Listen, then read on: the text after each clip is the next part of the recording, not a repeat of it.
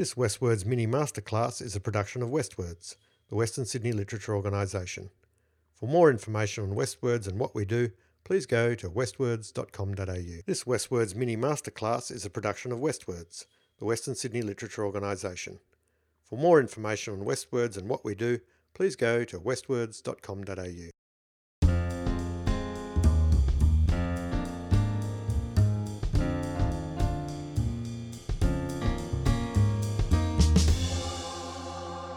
Hello and welcome to the Westwords Mini Masterclass. My name is James Roy. I'm your host. I'm a writer.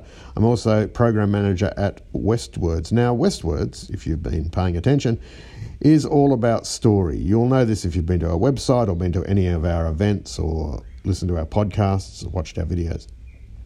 We're all about telling stories, and stories, as we know, come in all forms. There's song, there's music, there's uh, poetry, written, stage play, television, illustration, movies. Spoken word story is a, an incredibly broad, uh, a broad church, as I would say in the Liberal Party. And so uh, today we're going to be looking at a fairly thin sliver of the storytelling um, pantheon, and that is lullabies. Well, that's where it was starting out. We started out talking about lullabies. It went, a, it got a little bit, uh, let's say, hijacked towards the end, which you, you'll hear in a minute. A couple of bits of background to this particular episode. The first one is that Westwards is putting together the plan for something we're calling the Lullaby Project. And what that is, is a, a project whereby people come and sing lullabies in their native tongue uh, to preserve them and tell a story. They can tell the story of the lullaby, and we find out a little more about these people in their culture through the exploration of these lullabies. Lullabies are, are universal. In fact, there are some animal species that basically sing lullabies to their, their young. But the lullaby project for us is going to be, I think, very important, mainly because it it helps preserve languages that might otherwise be not heard as often. It's a great tragedy in this country that so many Indigenous languages have gone extinct. And while we aren't for a moment suggesting that we can prevent anything like that happening with what we do at Westwords, but we at Westwords want to be part of a world where oral storytelling and culturally significant music are preserved. And so that's what we're doing now. It's it's very nebulous. We've only really talked about it in, in passing, but it is something we are definitely hoping to do at some point. If you have any questions or if you have a suggestion or if you'd like, in fact, to be involved, please feel free to email admin at westwords.com.au and we would love to hear from you. So I was talking about this with uh, four people the other day in Canberra. Now I'm, I'm currently working as uh, one of the judges on a, a literary award. And the other three judges for this are Demet Divaroren, who is uh, a Turkish Australian writer, young adult writer, Tony Eaton, or Associate Professor Anthony Eaton, who is from the University of Canberra and is a young adult writer, Erica Wagner, who you might have heard before on our podcast, and she is uh, she's a, a, publisher and a writer and and an editor, and also Paula Kelly Paul, who you will have also heard on our podcast talking about libraries. She's a career library expert and uh, has worked in very high up in various state libraries and, and regional libraries and so forth, and is a, a very knowledgeable person in the world of libraries and literature. And so I was talking to these four wonderful people about this project, and Demet said, I've got a, a lullaby that I, I, sing to my kids in, in Turkish. Would you like to hear it? And I said, I don't just want to hear it, I want to record it. So the first person you're going to hear is Demet Divaroren, and then you will hear from Erica Wagner, then Paula Kelly Paul, and finally Anthony Eaton wraps it all up. Enjoy. Hello, my name is Demet Divaroren, or Demet Divaroren, as I've been known most of my life. Um, my background is Turkish Australian, and this is a lullaby that I sing to my children at night time. And it's called Dandini, Dandini Dastana, and it is about some cows who raid a cabbage field and are chased away by the farmer. okay. Dandini dandini dastana Danalar girmiş bostana Kov bostancı danayı Yemesin lahanayı.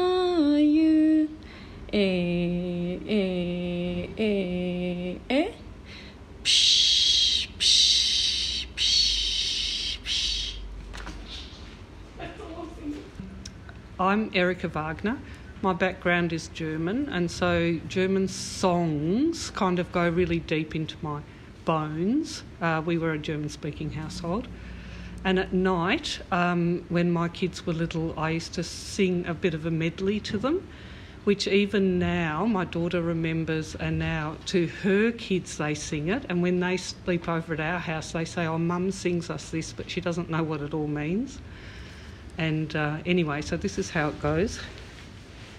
And you were just telling us that it's you're also singing it for your Yeah, I'm singing it for my 98 year old mum who is still with us but just barely hanging on by a thread. But she's made of something very, very strong. She's German, and, she, yeah, she's she. German She's anyway. stoic. So, but what I've been doing is singing her German Christmas songs and all kinds of songs, and I was singing this to her just the other day. okay. Oh, wie wohl ist mir am Abend, mir am Abend, wenn so ruh die Glocken läuten, Glocken läuten, bim bam, bim bam.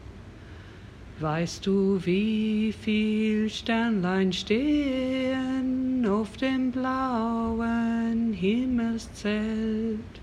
Weißt du, wie viel Wolken ziehen weit hinüber alle Welt?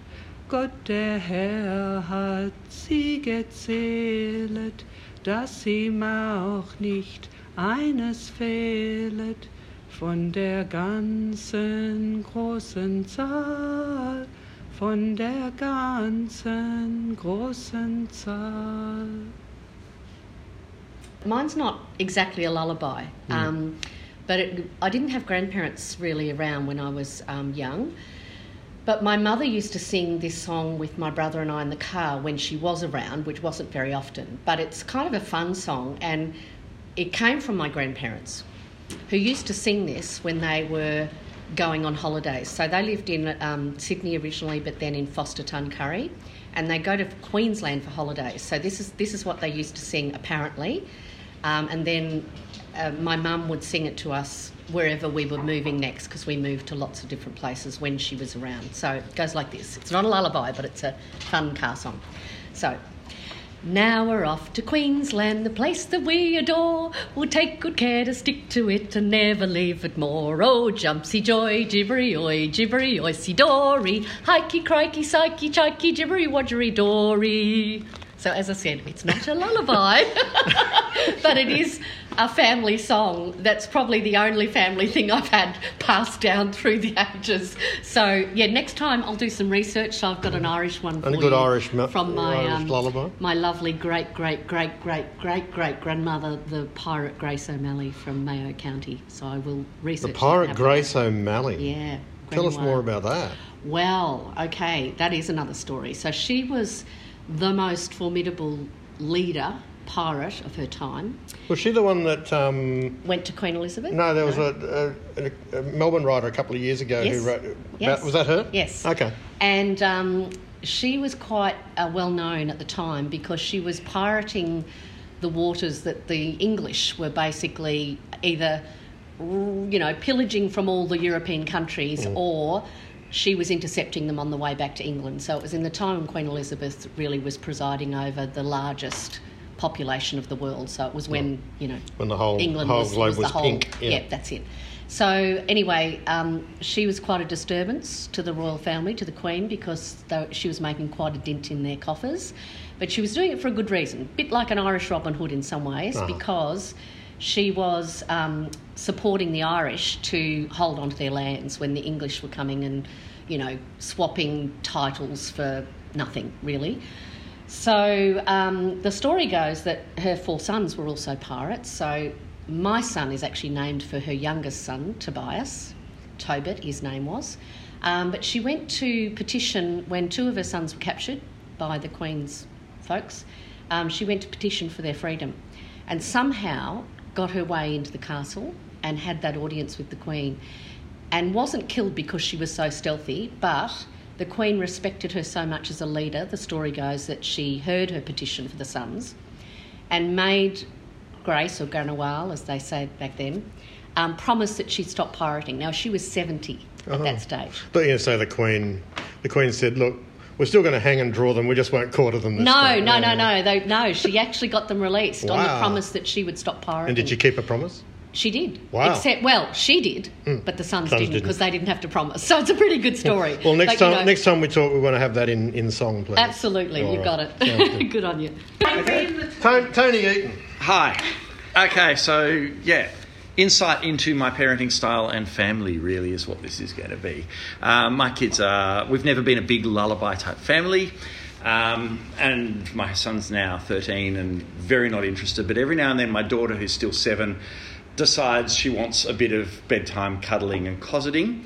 Uh, so, what I like to do, and it always goes down well, is I gather her enormous, long, lanky frame up into my arms like a little baby, and I rock her and I sing a lullaby to her, and it generally goes like this. Go to sleep, go to sleep, go to sleep, little daughter, go to sleep, go to sleep, go to hell to sleep. And then I drop her in her bed. Um, doesn't tend to work, but it's fun for all concerned. And that's me. that's, that's, I think that was just recorded, damn it. Can you beep out that? oh, no. So there you go. Now you have the uh, inside running on how judging panels behave at major literary awards. Uh, thank you to, to the four people who, who shared Demet, Erica, Paula, and Tony. Uh, it's not always easy to sing in front of uh, any number of people, but especially when someone's got a recording device stuck in your face, it can be a little bit intimidating. So I want to acknowledge that and thank them for, for their willingness to take part. If you would like to take part in the uh, Lullaby project that we are, well, at this stage, just putting the putting some thoughts around more than anything, then please get in touch, admin at westwords.com.au, and just let us know if you uh, if there's anything you would like to share with us. Perhaps you know somebody who would like to come in and sing a lullaby and talk to us about it. Who knows? But uh, watch this space because that is something we're hoping to do in the not too distant future. If there's anything else you would like to know about what we do, please go to westwords.com.au. And until then, until we talk again, happy creating.